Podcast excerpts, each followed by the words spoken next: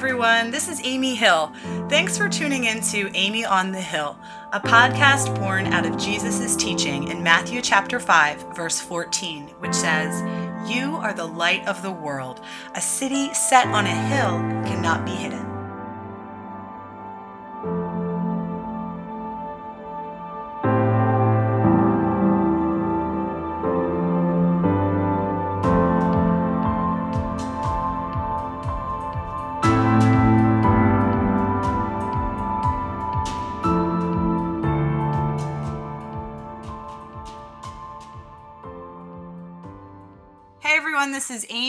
This is episode four of Amy on the Hill. I'm so glad you tuned in today because today we are going to be discussing two issues that I think uh, are problems for so many of us. And those two issues are the issues of guilt and shame. I think that we all deal with guilt and shame in one way or another. And today I want to discuss what the Bible has to say about that. I said this a couple of weeks ago, and I'll say it again. The reason I am so passionate about getting into what the Bible has to say is because I'm pretty sure that none of you listening are interested in hearing my personal philosophies on how you should live your life. And you should not be interested in my opinion or philosophy on how you should live. What is powerful is what sacred scripture has to say about us, about others, about the world in which we live, and about God. And that's what this podcast is about. So I'm glad that you tuned in today.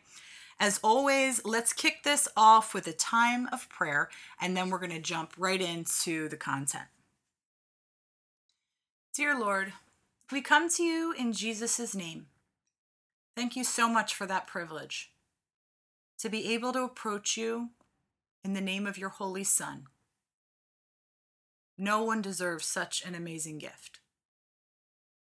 Help us today to be open to hearing from you. In Psalm 119, 130, we learn that the unfolding of your words gives light. It imparts understanding to the simple let that be true today. Let your word give us light. Let your word give our simple minds understanding.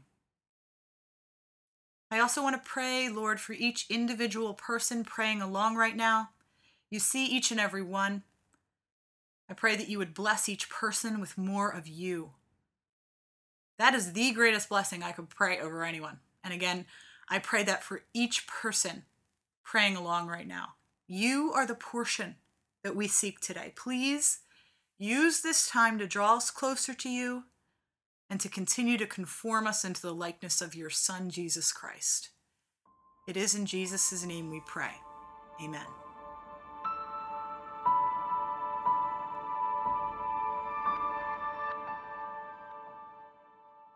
So, today, as I mentioned, we are going to be discussing guilt and shame.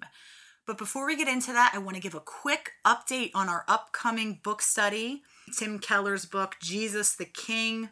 I am so happy to announce that we will be starting to read Jesus the King next week, the week of February 6th. That means you have one last week to grab a copy of this book if you want to start on time. You can buy or order this book wherever you buy your books. I have a link to buy it on Amazon. If you go to the resources section of my website, amyonthehill.com, or of course, you can pick it up at a bookstore or download it to your Kindle. I know my friend Kelly McFarland, who was on the podcast last week, has the audio version of this book. That may work best for you with your learning style or schedule. I love audiobooks. Um, sometimes I do prefer to read an actual physical book, especially if it's a book like this one that I want to think about. And, you know, I like to underline and make notes. But again, do whatever works best for you. If you know you're not going to read it if it's a physical book, but you would listen to it, if it's an audiobook, then set yourself up for success. Do what works. Again, we are starting to read next week. So we won't be discussing the book on the podcast next week because no one will have read it yet. In fact, the podcast next week is going to be very short. I'm basically just going to jump on, um, give you a, a, few more details, let you know what to read for uh, week one. But the reason that I'm telling you this now, again, is because I wanted to give everyone one last week to get a copy of that book if you want to participate, and also if you want to invite friends. I also wanted to say that if you're interested in viewing the reading schedule in advance, there is now a link for the reading schedule at the bottom of the resources page on my website, amyonthehill.com. So if you want to check out the reading schedule, you can do that now.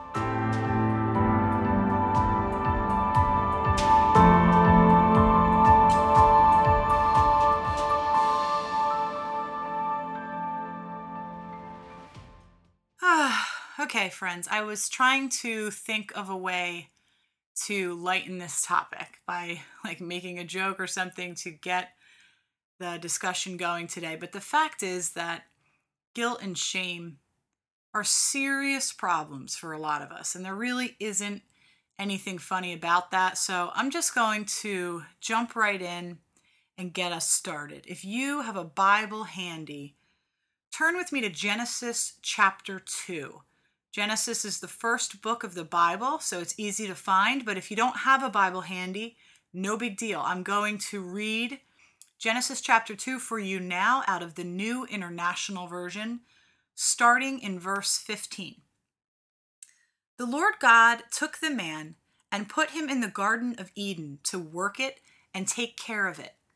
And the Lord God commanded the man, You are free to eat from any tree in the garden but you must not eat from the tree of the knowledge of good and evil, for when you eat from it, you will certainly die.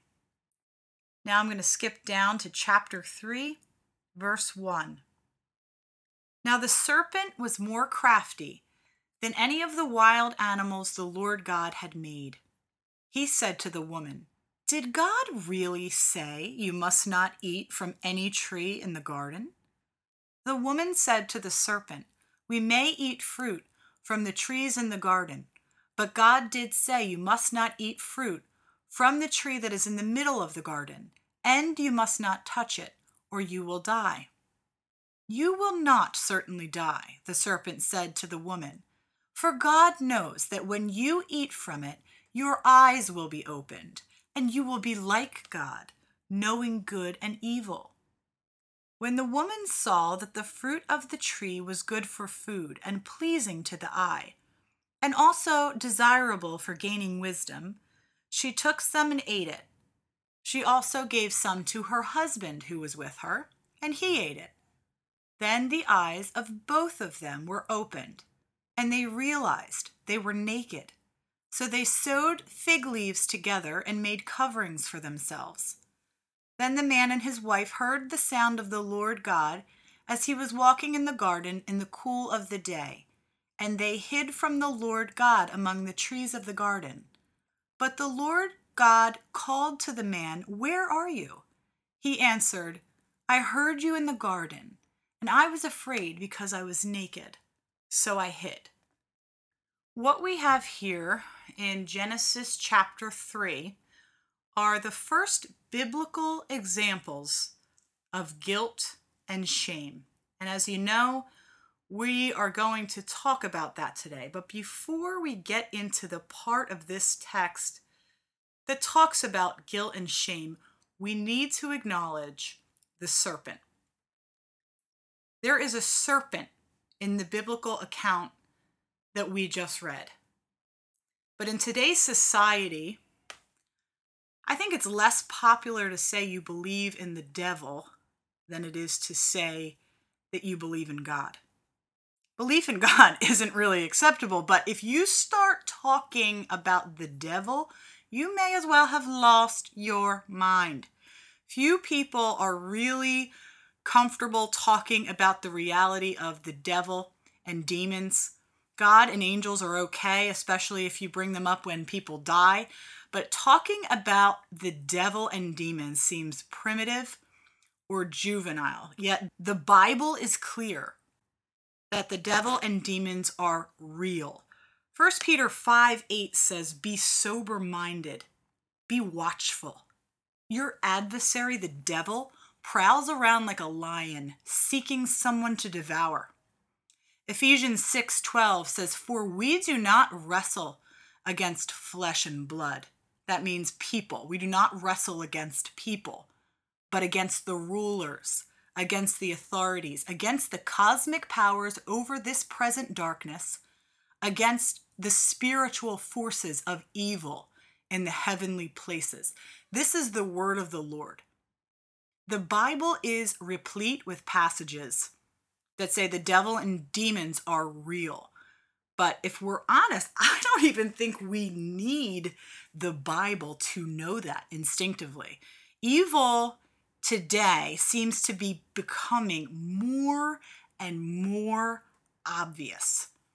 My husband Matt actually said to me that there have been occasions in his life uh, when it has been easier for him to believe that there is a devil than it is for him to believe that there is a God. Uh, because the evil in this world is so real and so obvious, and it's not even like trying to hide. But still, for whatever reason, we feel silly talking about the devil or about demons. Charles Baudelaire, uh, I'm not sure if I'm saying his name right. I'm the queen of mispronouncing French names and, and really any any kind of complicated um, word. I'm always looking it up. I, I looked this up. Baudelaire. I don't know. It's a it's a, he's a 19th century French poet, but he wrote, um, and you may have heard this before. The devil's best trick is to persuade you that he doesn't exist. The devil's best trick is to persuade you that he doesn't exist. And society seems to have fallen for that trick and decided that the devil isn't a real threat because the devil isn't even real. But he is real, and he's also really mean.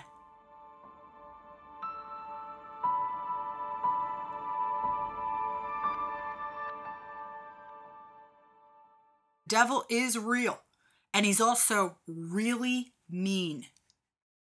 And one of his favorite things to do is to burden us with feelings of guilt and shame. Let's look back at the passage we read in Genesis chapter 3. What do we see? First, the devil plants a question in Eve's mind regarding God's command. He says, Did God really say you must not eat from any tree in the garden? Now, interestingly, and this is a side note, but I want you to take notice of this. Eve answers by adding some additional provisions to God's actual comment. If you remember, God told Adam originally, he, he said, You must not eat from the tree of the knowledge of good and evil, for when you eat from it, you will certainly die. But when Eve answered the serpent, she said that God said, You must not eat from the tree, and you must not touch it, or you will die. But God never said they couldn't touch it. And I just think that's interesting uh, because we do that all the time, don't we? We love to make up additional rules for ourselves and for other people that God never said anything about, don't we? So, again, that's just a side comment, but let's beware of that. Let's be aware of what God's word actually says and what it doesn't say. Okay, so after Satan questions God's word, after he plants a question in Eve's mind regarding God's command, next Satan outright denies God's word. So, first, Satan says, Did God really say? He's questioning God's word. And then the serpent says, You will not certainly die. Now, so now right, he's outright denying God's word. And then after that, like the sneaky, slithering serpent that he is, Satan takes it one step further and he replaces God's word with a lie. John chapter 8 verse 44 says that Satan was a murderer from the beginning and does not stand in the truth because there is no truth in him. When he lies, he speaks out of his own character, for he is a liar and the father of lies. So after he raises questions about God's word, and then after he denies the truth of God's word, then Satan replaces God's word with a lie of his own. Satan says, You will not certainly die, for God knows that when you eat from it, your eyes will be opened, and you will be like God, knowing good and evil. So Satan makes up some new rules here, his rules. And the Bible says that Eve saw that the fruit of the tree was pleasing to the eye and also desirable for gaining wisdom. So she took some and ate it, and she also gave some to her husband who was with her and he ate it. Another side note here is that what was being offered to Adam and Eve was pleasing to the eye and desirable. Please don't miss that. When we get trapped in situations like this ourselves, and we all do, I do, you do, we often get trapped by things that looked good on the outside things that had some desirable qualities. These things aren't always so obviously bad. The Bible says the fruit on the tree looked good for food. So please don't think everything relating to guilt and shame stems from some seedy, sordid sin that we should have seen coming a mile away. Sometimes it does, but sometimes it doesn't. A lot of times it doesn't. The serpent is crafty. And as I said, he is mean.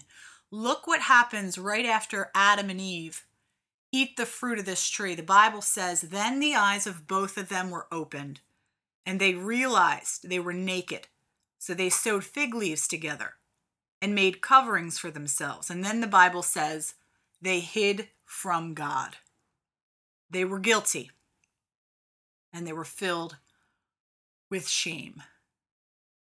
I am currently uh, reading a book entitled the Strategy of Satan How to Detect and Defeat Him by Warren Wiersbe. And in that book, Mr. Wiersbe calls Satan out on the fact that he, on the one side, lures us into sin, but then on the other side, after we've sinned, he accuses us and endeavors to isolate us from God and others through shame. Wiersbe says Satan is subtle and merciless. He writes, Before we sin, while he is tempting us, he whispers, You can get away with this. And then after we sin, he shouts at us, You will never get away with this. Wiersbe continues, When you and I have disobeyed God, Satan moves in for that finishing stroke. He attacks us in our heart and conscience. So you are a Christian, he sneers. You are not a very good Christian. Look what you have done. In Revelation chapter 12, verse 10, Satan is called the accuser of the brethren. He accuses us day and night before God.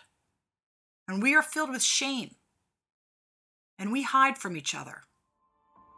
And we hide from God.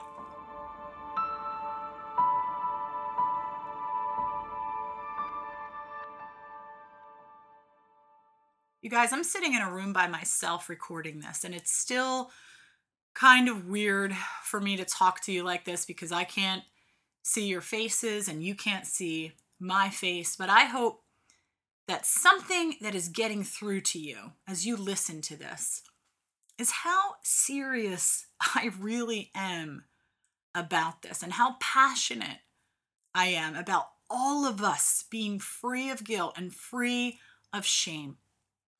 When I first started thinking about what I wanted to say today, at first I was just thinking about the word guilt. I think uh, it started uh, a few weeks ago when a friend of mine posted an article on Facebook about mom guilt, and so many of some of the best stinking moms I know were commenting on this article because it spoke to them. They were writing comments that they suffered with these feelings of guilt. And then I started thinking about some other friends I have, friends who maybe aren't married or haven't had children for whatever reason, but the feelings of guilt associated with that. And then I started thinking generally about guilt, how it plagues so many of us in so many different ways. You know, those thoughts we aren't good enough. We haven't done enough. We've done something we shouldn't have done. We haven't done something we should have done. But as I thought about it more, I realized that I was actually thinking about two different things. I was thinking about two distinct and separate things. I was thinking about guilt, but I was also thinking about shame. And guilt is distinct from shame. We are guilty when we do something wrong, and we often suffer from shame as a consequence of guilt. So, guilt and shame are two different things. I also thought it was interesting when I realized that sometimes we feel shame even if we aren't guilty of anything. We might just be believing a lie, uh, believing a false narrative about ourselves that is causing us the pain that is associated with shame. So often guilt does yield shame, but if we turn that around, I think it's safe to say that shame doesn't always originate with guilt. Sometimes we have feelings of shame that are not tied to an act of guilt. In the example we read from Genesis, however, Adam and Eve did feel shame as a result of guilt. They covered themselves in shame and hid because they had transgressed God's word. So, at first, I want to address guilt. In Genesis chapter 3, verse 21, we read that in response to Adam and Eve's transgression, the Bible says, The Lord God made for Adam and for his wife garments of skins and clothed them. So, check that out if you want. That's Genesis chapter 3, verse 21. After the account that we read earlier, the Bible says that the Lord God made for Adam and for his wife garments of skins and clothed them.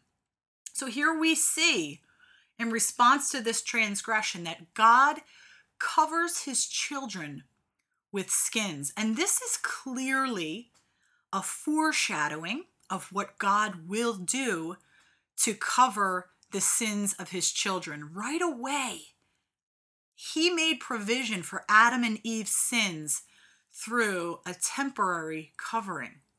Psalm 32, verses 1 and 2 says, Blessed is the one whose transgression is forgiven, whose sin is covered. Blessed is the man against whom the Lord counts no iniquity, and in whose spirit there is no deceit. Love that. Blessed is the one whose transgression is forgiven, whose sin is covered.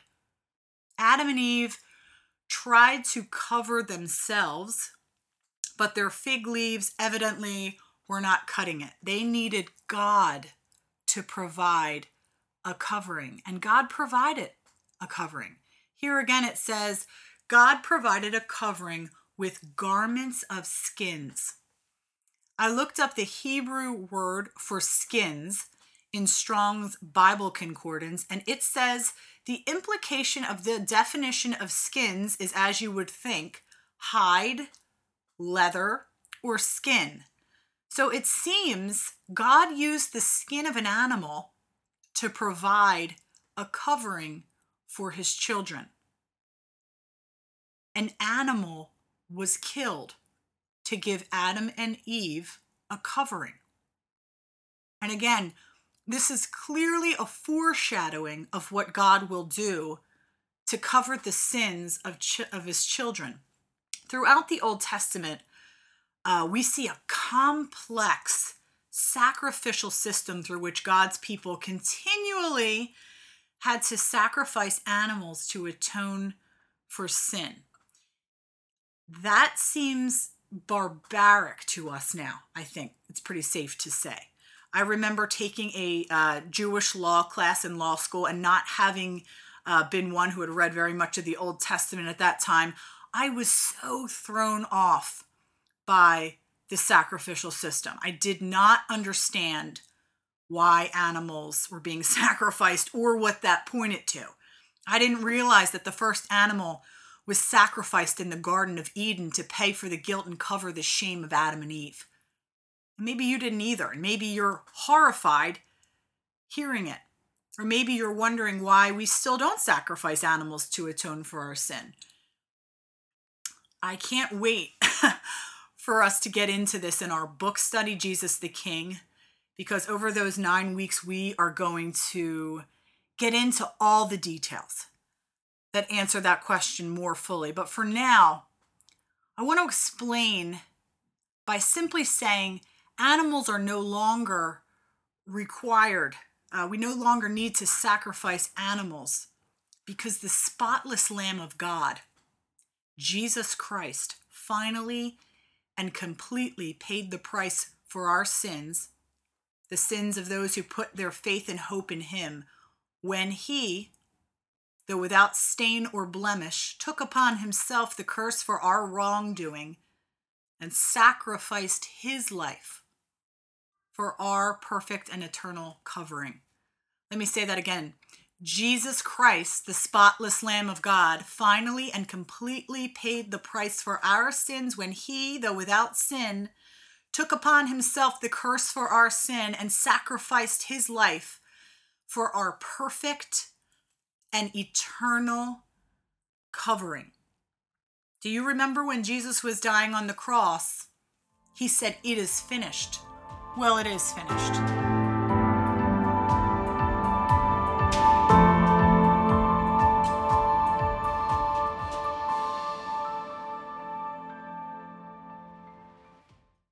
You guys, I screw it up all the time. ah, people think I'm kidding or exaggerating because I do things like host a podcast about the Bible, but I am not kidding and I am not exaggerating. I am a straight up idiot. I am constantly messing up in my life, and for a long time, that prevented me from walking in victory. Do you remember what Warren Wiersbe wrote? I read it earlier in the podcast. Satan is subtle and merciless. Before we sin, while he's tempting us, he whispers, You can get away with this. Then after we sin, he shouts at us, You will never get away with this. Listen, every single one of us listening to this podcast myself included, we are all guilty. But if we want healing, we have to stop hiding from God in the bushes and behind our fig leaves. We have to come out into the light and allow God to give us our eternal covering. When we put our faith and hope in Jesus Christ, the Bible says the sin that causes shame is nailed to the cross. Jesus paid for our sin. That means shame has no place in our lives. Sometimes, however, we may mistake shame with conviction. And it is important for us to distinguish between the conviction of the Holy Spirit in our lives. That's when God not Satan, when God brings an area of sin to our attention, we have to be able to distinguish that between feelings of shame. Now, it's interesting. I was thinking about the fact that sometimes people are guilty and they feel no shame at all. And that's not a good thing either. Not or no guilt or no conviction. They feel nothing. You know, they just they're completely numb. Um, so to have a feeling of remorse isn't always a bad thing. Again, when it is the conviction of the Holy Spirit. But we do need to be able to distinguish that from uh, a work of the enemy, a work of the devil, when he is really weighing us down with feelings of shame. On this issue, Warren Wiersbe writes A feeling of guilt and shame is a good thing if it comes from the Spirit of God. If we listen to the devil, it will only lead to regret, remorse, and defeat. When the Spirit of God convicts you, he uses the Word of God in love and seeks to bring you back into fellowship with God. So he's he's going for reconciliation. When Satan accuses you, he uses your own sins in a hateful way, and he seeks to make you feel helpless and hopeless. True conviction from the Spirit will move you closer to the Lord. Now, I mentioned earlier that shame doesn't always stem from guilt. Sometimes shame stems from a lie, a false narrative we believe about ourselves. You are a failure because you never got a college degree. You're not beautiful or worth anything. You are a bad mom. You are not a mom. And so you failed as a woman. The enemy is stinking mean. Okay? I'm not messing around. I know I know it's weird. Again, I'm talking to myself, but I hope you're getting this. Like I'm serious. He knows just where to target each one of us.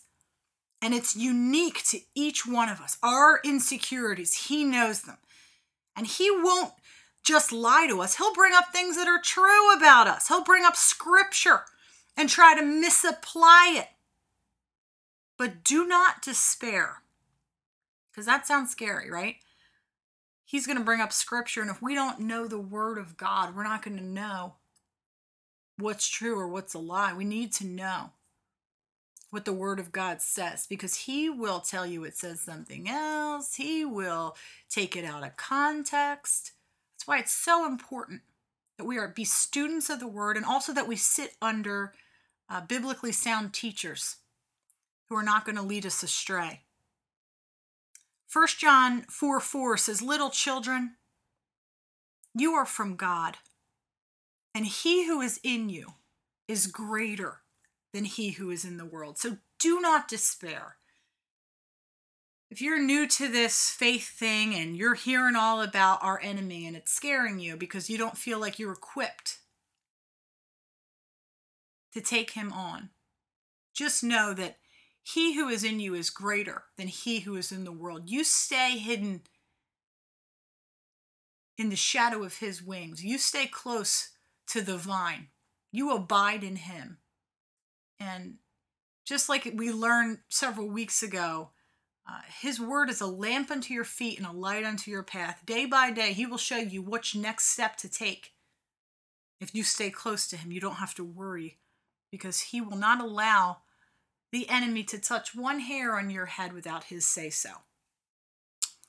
For many years, and this still happens sometimes, but for many years, I dealt with bouts of shame and it really affected my relationship with God because I would mess up inevitably. And I always felt like God was mad at me. Um, or sick of me. That was a that was something I would feel. He was just kind of like putting up with me. He was just tired of me. And I would want to hide like Adam and Eve. The thought of praying felt completely hypocritical to me, and I prided myself on not being a hypocrite. So I wouldn't pray. I would sometimes try to cover myself with fig leaves, you know, make myself presentable, kind of clean myself up, then maybe I would be acceptable because I did want to be in relationship with God, but my efforts to clean up my own mess never got the job done. I needed God to provide me with a covering. Many of you probably know that before I had children, I was an attorney, and in the line of work I did, I appeared in court a lot. I had a lot of courtroom experience. Some attorneys rarely see the courtroom. I was in the courtroom so much, like for weeks at a time. And every time I would appear in court, I would have to state my name and position. I had to give a formal explanation as to who I was and why I had standing to address the court. So I would say something like, May it please the court, my name is Amy Baxendine Hill from the Office of the Public Defender, and I'm appearing on behalf of my client, defendant blank.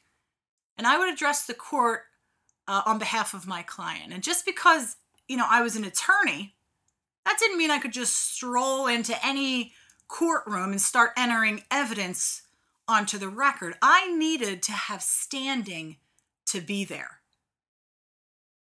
And I learned to approach God in a similar way because none of us have standing before God with our fig leaves.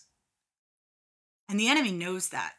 And he wants to use that against us. He wants to keep us in the shadows with our shame, afraid to approach God, aware we are in ourselves unworthy. But throughout Scripture, Jesus tells us to pray in his name Want you to check it out. John chapter 14, verse 13. John chapter 14, verse 14. John chapter 15, verse 16. John chapter 16, verse 23. Look those verses up. And throughout many other times throughout scripture, Jesus tells us to pray in his name. We don't have standing before God, but Jesus does. And he's got us covered. Kelly and I were talking about this last week she was laughing at me, but I said, prayer like reminds me of like the ultimate name drop. like, like say you get pulled over on the side of the road, but your brother is the chief of police. You may be guilty, but you drop that name and you're on your way. It's like that when we come to the Lord in the name of Jesus. We're not coming in our own unrighteousness.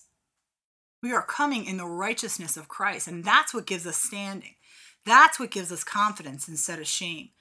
For those of you who still may be feeling shame in areas where maybe you think you don't measure up, whether you think you're a bad friend or you're failing as a mom or you've failed in your career, or you've somehow failed as a woman, I have something to say to you. If you think you're failing, what I want to say is you might be failing. I don't know your situation. I know my own situation and I fail every single day. But the crazy thing is, and I want this so passionately for you too, I'm okay with that. I still have hope despite that because my hope is not in myself. My hope for my children is not found in me. I am not my children's savior. My hope for my friends is not found in me. I am not my friend's savior. My hope is not found in a political candidate or a promotion or a husband or Twitter followers or the perfect home or even the perfect church. In the words of the hymn, The Solid Rock by Edward Mote, my hope is built on nothing less than Jesus' blood and righteousness. Jesus is the only Savior. You are no one's Savior. You are off the hook. It is not on you to be perfect because Jesus already fulfilled all righteousness. Now, don't get me wrong. I'm not giving myself or you a blanket excuse to say, who the heck cares? I'm not going to try. That's not what I'm saying. But I am saying that Romans 8:28 promises us that even when we jack things up, God's going to work all things together for good to those who love God and have been called according to his purposes. That means your shortcomings, my shortcomings, God is working them together for good. And scripture promises us that what the enemy means to use for evil, God takes and redeems for the good of his people and for his own glory. So, you failed. Even if that's true, God is going to use it. He's going to use your shortcomings for his glory if you will come out of hiding into the light and entrust yourself to him. I volunteer with a ministry called Seeds of Hope based out of Camden, New Jersey, and the founders of that ministry were themselves once on the streets of the very city they now serve, buying drugs to feed their own addiction. But God delivered them from that and now uses them to minister to others in the same place. He has taken what the enemy meant for evil he took their own failures and redeemed them for the good of his people and for his own glory because this couple was willing to take their mess and give it to him. So, yes, we are going to fail. But by the blood of Jesus, we are not called failures. We are not left to hide in shame. We are imputed with the righteousness of Christ, and we are dearly loved. Romans 8 says this If God is for us, who can be against us? He who did not spare his own son, but gave him up for us all, how will he not also with him graciously give us all things? Who shall bring any charge against God's elect? It is God who justifies. Who is to condemn? Christ Jesus is the one who died, more than that, who was raised, who is at the right hand of God, who indeed is interceding for us. Who shall separate us from the love of Christ? Shall tribulation, or distress, or persecution, or famine, or nakedness, or danger, or sword? No. In all these things we are more than conquerors through him who loved us. For I am sure that neither death nor life, nor angels, nor rulers, nor things present, nor things to come, nor powers, nor height, nor depth, nor anything else in all creation will be able to separate us from the love of God in Christ Jesus, our Lord.